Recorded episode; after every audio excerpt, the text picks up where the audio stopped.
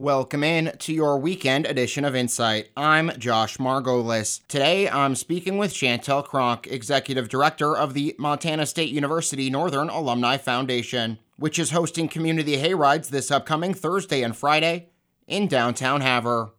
We have an upcoming fundraiser this December called the um, Northern Community Hayride, and we are going to be offering multiple hayrides through the historic district downtown Havre. And it should be raising money for our student scholarships up at Northern. And how did this idea come together, and what kind of permissions were needed, possibly, I guess, from the chamber, from the city to, to get this done? Yeah, we are meeting um, and leaving the hayride from the town square. So we did reach out to the chamber and got permissions from that. And also, um, we are um, allowing some warm adult beverages in our ticket prices for adults that are 21 and over. And we did also get permission to have that as well. So, around how long is the hayride? It goes just around downtown Havre, you said, basically? Yes, the hayride actually leaves every 15 minutes. So, starting at 5:15, the last one will be at 7:15 in the evening, and it is about 30 minutes that we'll be going around downtown, looking at lights, just enjoying time together. Are reservations required, or is there walk-ins?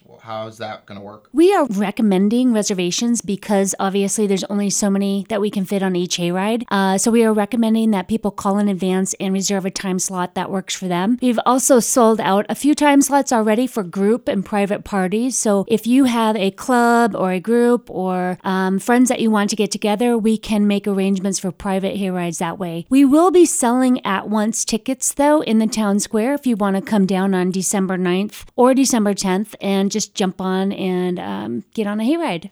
And is there like a amount of money you guys are hoping to raise towards student scholarship? We would love to raise up to $10,000 for our student scholarships through this event. Um, we have quite a number of hayrides offered, but I think the um, great opportunity is just to get people out in the community and tie the Northern Initiative with the people in the area and that's one been one of the goals not just of the alumni foundation but kind of the, the, university as a whole right? This semester has been improving relations between the community and and the university. How do you plan to continue that throughout the fall and winter Thanks, Josh. Yes, that's right. We are really doing our efforts to try to make sure that the community realizes that we are right literally in their backyard. And not only are we going to be doing this hayride, we will be doing a few other activities that are coming up. Um, one that's not hosted by us that will also be in December is Cowboy Christmas. And then in the spring, we will be doing our Northern Alumni Auction, uh, our paddle auction, which is very popular. We'll be planning to do that in March.